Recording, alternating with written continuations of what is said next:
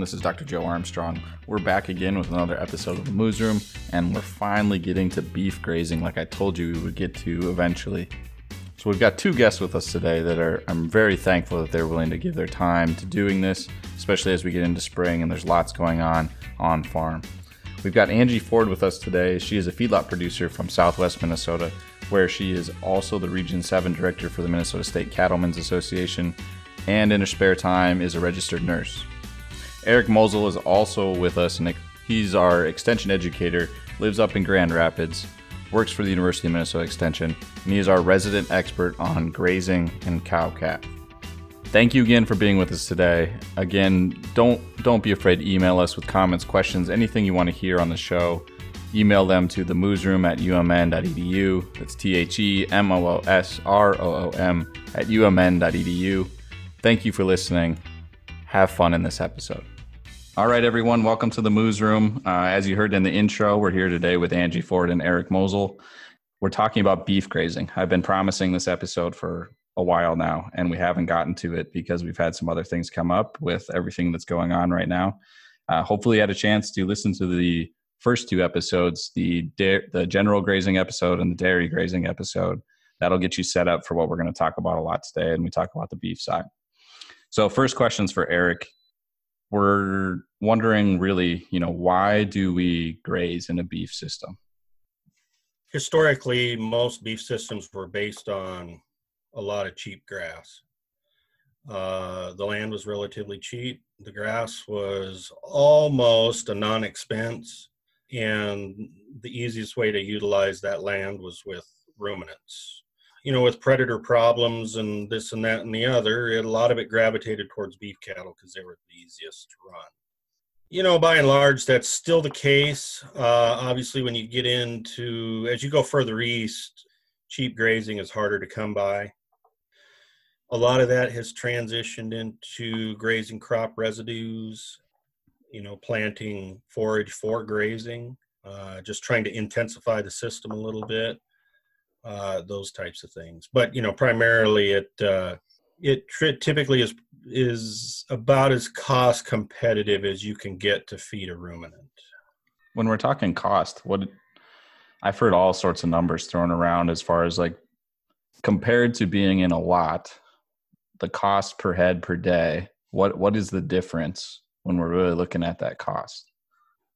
Well, it, you know, I mean, it, kind of depends on on what class cattle you're talking about, but uh, you know, let's let's just let's just talk cows right now.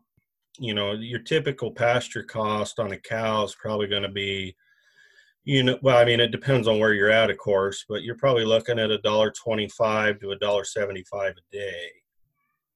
Uh, where that might cost three to three fifty a day in the lot you know again it kind of depends on what your objective is but now you transition that into cost of gain. Your cost of gains on grass are astronomical.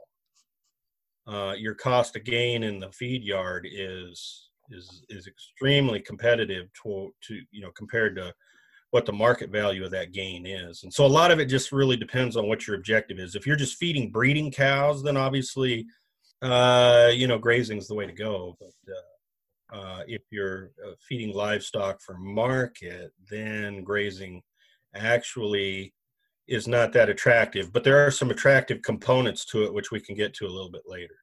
Yeah, and I think maybe we should focus on cows to start at least, where we're looking at the cost and everything, and and really uh, when you look at the difference in those prices, we're looking at any anywhere from a dollar seventy five to two dollars a day that you spent that you save every time you can keep those cows on on pasture a day longer, right? Yep, yep. It that, adds up.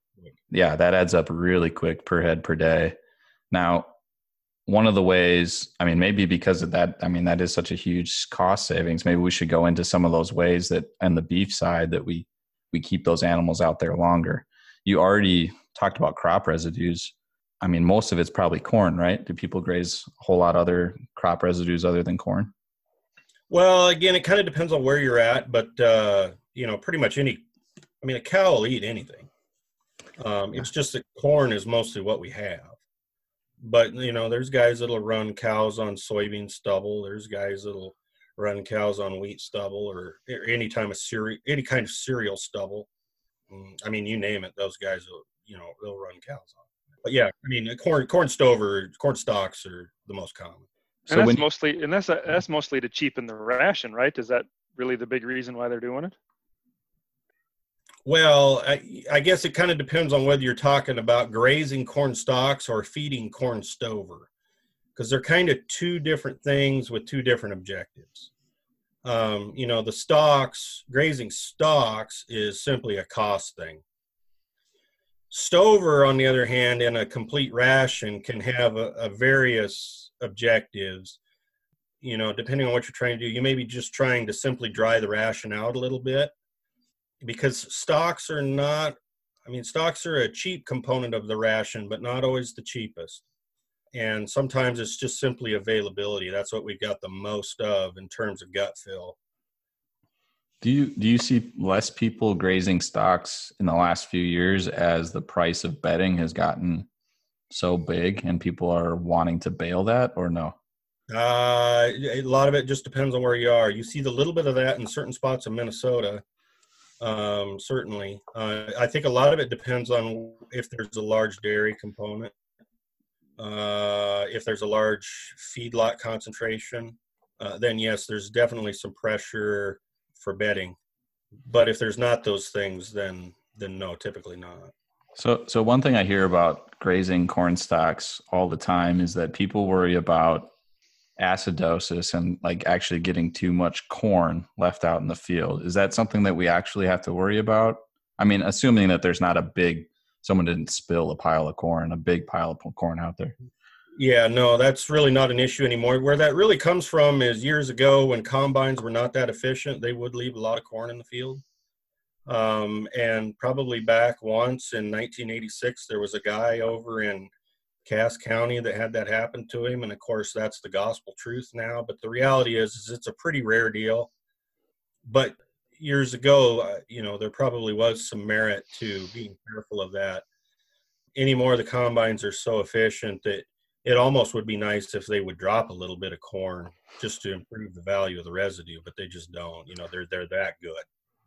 Yeah, they've gotten they've gotten very very good. Yeah, and I, technology I, is just phenomenal and I, I just love watching if you turn a turn an older cow out into that crop residue it's still one of my favorite things to watch they they've learned to go look for that corn and yes they, you'll they see the oldest cows immediately will walk the edge of the field because that's the most likely place that the, the combine not the combine but the combine operator cut the corner a little too close or something uh, and missed a few and that old cow that's you know nine ten years old she's been there before she knows where to find it, and they'll just go run into the corners. Absolutely. So in the in the dairy grazing episode, we talked a lot about rotational grazing and wh- why we we need to do that because we need high value forage, high energy, high protein, and it, and it needs to stay that way as for as long as possible. So we rotate very very heavily. Is that still worth it on the beef side to to rotate you know pretty aggressively and, and have a very intense system well anytime you can intensify the system in a beef system it's going to be positive. However what you'll find is that a lot of it depends on whether the operator keeping the books uh, values their labor. Um, and that, that's really what it boils down to because if you look at it from a labor perspective it even though you can increase you know forage production you increase intake you do all these magnificent things but the value of that is it doesn't really compare with the amount of labor that's spent on it. It's not like dairy where you can you can put some labor into things you can put some inputs into things and the turnover is is not only valuable but it's immediate. I, am sure there are some situations where it definitely does pay to be extremely intensive, but on the balance, I would say the reason you don't see a lot of it in the beef world is because most guys don't feel that it pays. And I, for the most part, with some exceptions, tend to agree. Is there a middle ground there where you're still thinking that maybe simple rotation, where you're taking them and using a pasture once a year, grazing it pretty heavy, and then moving them, does that still have value? Well, it definitely has value. Um, you know, and I'm not suggesting it doesn't, but what you find is that, especially when you get into Minnesota, you find out that most guys with beef cows rent pasture. And the opportunities to, uh, if it's not already set up to rotationally graze, the opportunities to do that are, are not real great. And so I would say that's as much a factor as why we don't see a lot of more rotational grazing in the beef deal than what we do. Um, well, Emily, you're being very quiet, which is weird. I this is the longest rare for me, right? this is the longest we've ever gone recording, and Emily has not said something. So, Eric, we'll continue since Emily doesn't have a question. Well, what? Okay, do you want me to ask a question? Yeah, I can think of hurry something up. here. Um. mm. Okay, Bradley will ask. Okay. Well, we, you know, you talk about also grazing corn stalks in the fall, Eric. You know, what about other? You know, we talk about stockpiling. Is that is that a good thing? Do people still do that besides corn stalks, or is that not really seen in the beef world uh, as much? Uh, well, it is in the beef world, but not necessarily in Minnesota because s- somehow or another, dairy guys, um, Hey, guys got it in their heads that a cow is afraid of snow. And a dairy cow may be, I don't know. I don't have a lot of experience. No, not not afraid of snow at all. Not I at didn't figure that would be the case. not Bradley's cows. and a beef cow definitely is not. In fact, they do. They actually do quite well digging through the snow to find stockpiled grass or any other type of forage. As an example, uh, it was 20. Well, it must have been 2013 because that was the year we had that really significantly bad winter, according to my father-in-law, who says that every winter is one of the worst ones we've ever had. But anyway um, it seemed to me to be significantly a tough winter, even though uh, I re- I'm originally from Nebraska, so it, every winter is a tough winter for me. But, but I wanted to run a study up here in Grand Rapids to look at some of these stockpiling issues that you guys are, are, are mentioning. And so I had uh, a couple of fields planted to German millet. And my thought was, is I wanted to find some type of grazable forage that cows could work on all winter, regardless of how deep the snow got. You know, I mean, corn has its issues when it comes to snow. You get a lot of leaf drop, um, not as much lodging as there used to be, but you still get some of that.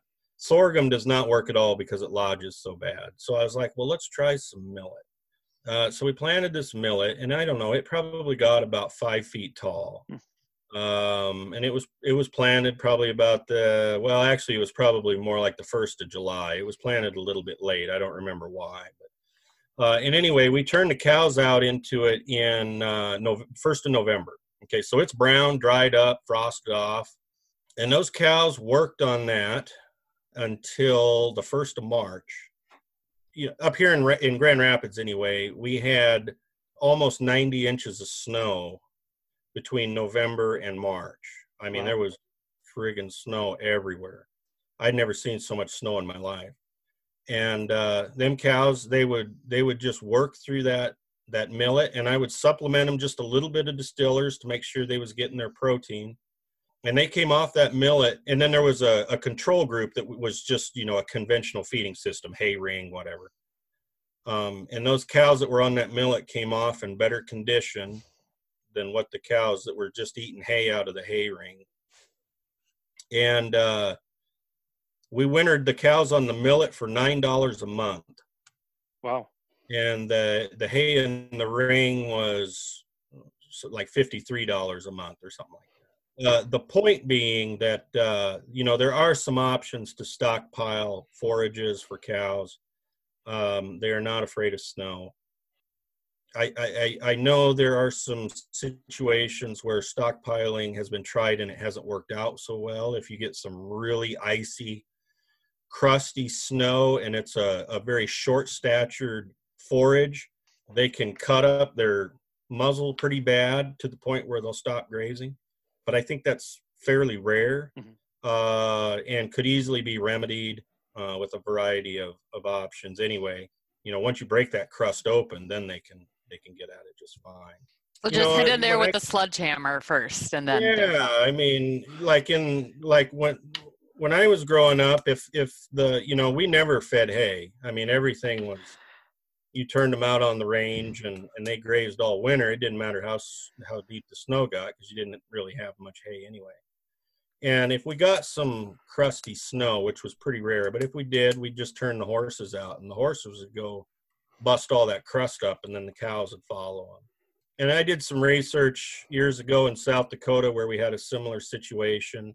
And I just go out there and bust the snow open with the tractor. And once the crust was, once there was a crack in the crust, then they would take it from there. But they got to be trained to do it. I mean, if they've never done it before, if you've had your cows up next to the barn all winter for the last 10 years and you pet them every day and you know do whatever guys do with their cows when they have them up that close then you know they're they're going to cry a little bit if you just turn them out and expect them to figure it out for themselves Are are you putting a bedded pack out there with them, Eric, or no?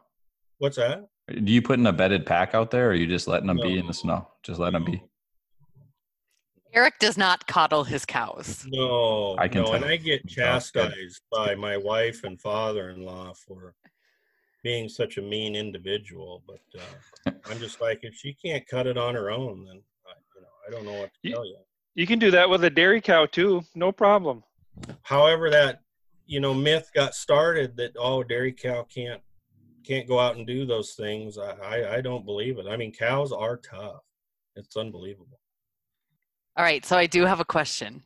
okay and uh, in true me fashion, I realize I might be opening a bit of a can of worms here, but I have heard, you know, going back to the discussion earlier, Eric, on letting letting cows grazing corn stalks. In my area, so I'm in central Minnesota. I've heard of issues sometimes with I don't know if it's neighbors calling it in or what, that you know cattle are in these fields and if it's a small field and the amount of cattle that you have in there that you technically need to get that fields like certified as a feedlot.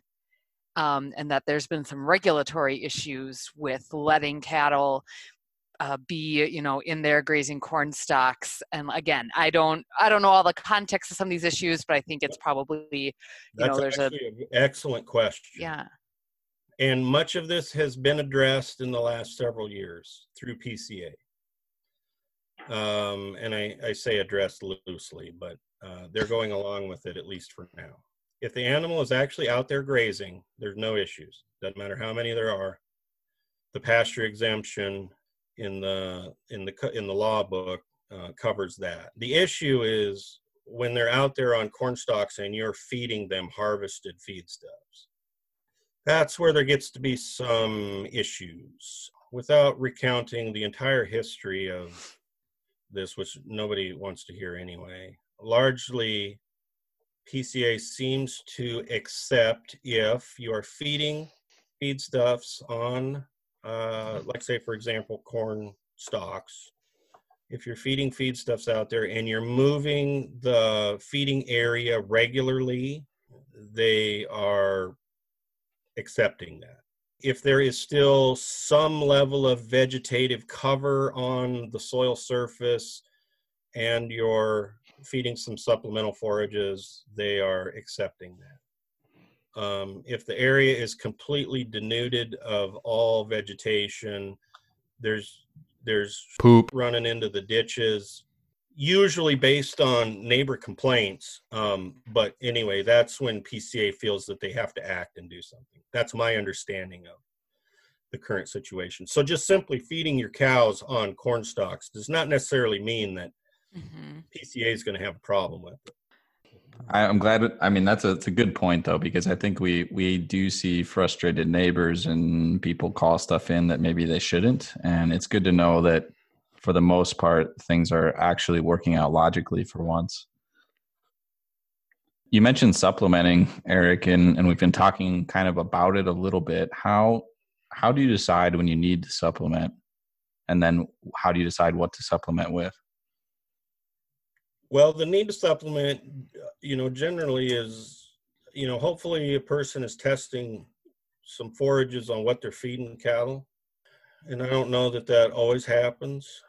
I think somebody that's been feeding cattle, cows, or whatever for 20 or 30 years has a pretty good feel whether the, what they're feeding them is any good or not.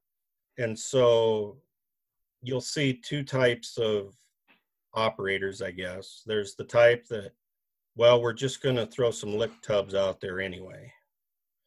The fact that you know they they're costing you two dollars a day that's irrelevant. They're just going to be out there. And then you've got the type that tries to. I mean, they go a little bit overboard with the testing and and trying to nail everything down. I mean, you know, feeding a bunch of dang breeding cows isn't rocket science, you know, because they're they're they're flipping half of the feed out of the bunk onto the ground anyway. Um, and they'll still eat it. It might be a month later when it thaws out but they'll still eat it. Um, and and so it's not a very exact science anyway. And so typically what you see is you know either some commercial supplement you know like a lick tub around here or maybe some component of distillers grains is typically what you see. Um, and the um, the distillers is just to get that protein. The protein usually, and and you know depending on where they're at, you know if I mean you you'll find some guys if they get that the cows are a little thin com- coming in off grass, they might feed some distillers right away just to kind of beef them up a little bit before it gets real cold. Um, and you can do that relatively cheap, depending on you know what the price of distillers is, but typically it's uh, pretty reasonable, especially from a protein standpoint. If you can get your hands on any. Yeah, if you can get your hands on any, that's that's an issue in some areas. But the volumes that cow calf guys need generally isn't enough that it's a problem. It's a lot different if you're running a feed yard and you're feeding a truckload a day. But then, you know, I mean, like right now, I'm working with some guys that are a little bit on the larger end of the cow calf deal out in the Dakotas, and they're kind of panicking over the this distillers thing. So we're kind of hunting up some canola meal and you know some different odds and ends that might work in case they can't get distillers. But so far, it hasn't really been a problem that's materialized. It's all conjecture at this point. The situation in Minnesota might be a little bit different. It seems like we've become fairly dependent on distillers, and I think the big thing is that that we recognize that we're what we're really looking for is a cheap byproduct feed that has what we want in it. And there's a lot of that out there you know that's not distillers sometimes. So there's a lot of options it seems like. Now they're not necessarily in the same kind of quantity as distillers right? I mean we can get a lot of distillers fairly quickly a lot of times and that's why it's got a lot of value to us. Yeah, that's really what made it was so popular was you could yeah get you know get it anywhere. But uh, you know, if, if distillers goes away for a while, we'll find something else. I'm not too worried. I do. Now, Angie, do you? We haven't heard from you much, and I apologize. We haven't asked you a whole lot of questions yet. But did you? So right now, as far as I understand it, you're getting your own. Are you getting your own cattle in and then into the feedlot, or are you buying cattle that are are weaned or just weaned and getting them into the feedlot to start backgrounding? Yeah, we source from western South Dakota, Montana area, get in weaned calves from out there, and then we just have a handful of our own cows that obviously we finish out too. And and they are are they bunk broke before you get them, or are they are they coming straight from grass? We are literally straight from the cow onto the trailer to our place, so it's pretty noisy when they get here. I bet. I bet. I bet. So how how do you let's get into how you make that transition. They're coming straight off of grass and they're going into the feedlot. What how are you starting them to to make that transition? Usually the first at least 24 hours they're just getting grass hay in the bunk just to give them something to nibble on a little bit to get them to adjust because obviously there's a lot of stress going on in their life right there, going from wide open pastures with mom to where's my mom and who are all these other crazy guys in here with me. Right. So right. that's how we started with, and then they started at a very high um, forage level ration and just kind of slowly creep them in that way. And so, and and how about water? The other thing I always worry about is water. These these range cattle that are on grass, they see sometimes they only see that that inverted tire water tank. You know, so how do you guys deal with that? Do they do they seem to figure it out right away? They actually pretty much do. They they do a lot of circling the pens, as you can imagine, and uh, so they're walking by it and seeing it.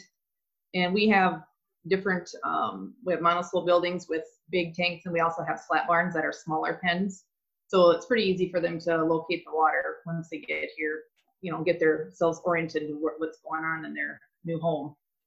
Now, do you, do you know if the source that you're getting them from is creep feeding or not? No, we don't, honestly. Um, we work with with a buyer out there and he sources them for us. Um, we usually they just come with a handwritten paper on what they've had for shots and that's about it. But I would I would venture to guess no. Yeah, coming from out west, I would guess that that they probably don't see creep feed very often. I guess that yeah, or people. People's the other thing. I guess that's a good transition into this creep feeding question, Eric. What how do you decide that? Should I creep feed? Should I not creep feed? What what makes that decision? Uh typically what the calves are worth. You know, is the value of the feed compared to what they're worth worth feeding them. And and does it does it save the pasture at all? Do those calves actually eat a whole lot of grass, or are they? Yeah, I mean it it it it can save some grass, especially if you can creep feed them for a while and then early wean them. But just creep feeding them alone, you know, maybe maybe ten percent savings of grass. Okay. Um, it's not huge, but but it you know, when you're short of grass anyway, it can make a big difference.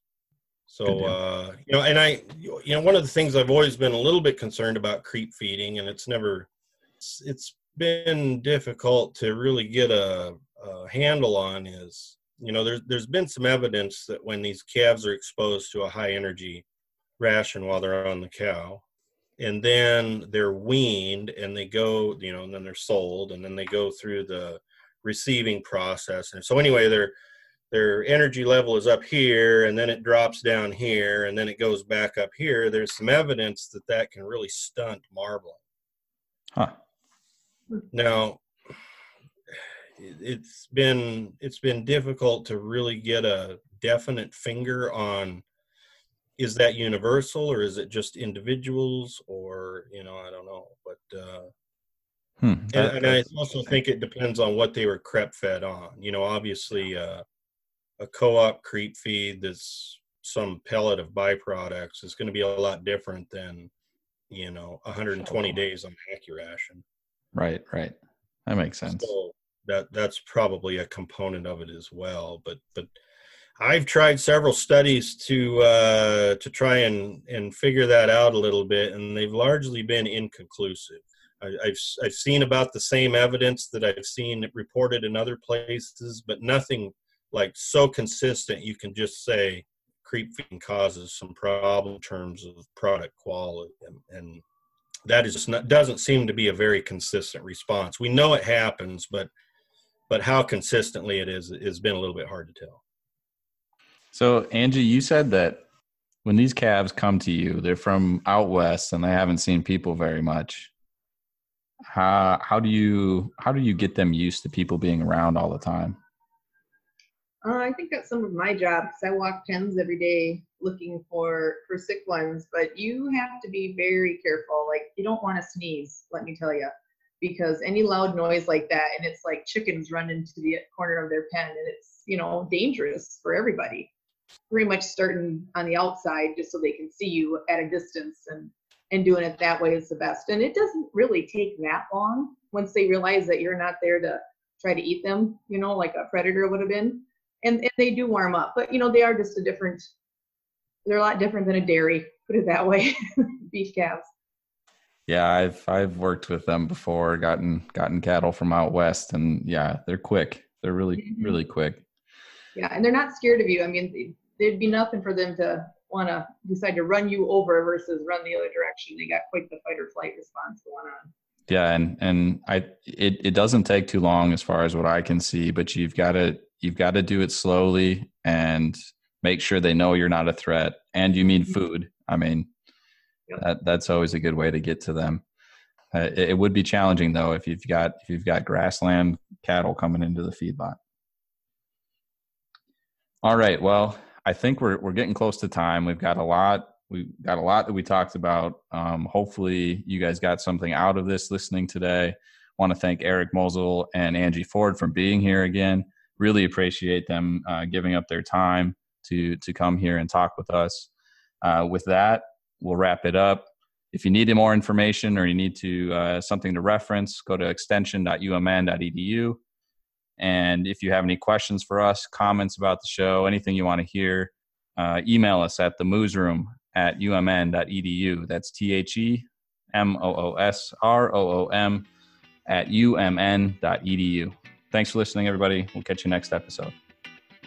My son didn't want to do math this morning, so I taught him how to play gin rummy and I cleaned him out. nice. That's perfect. That's math.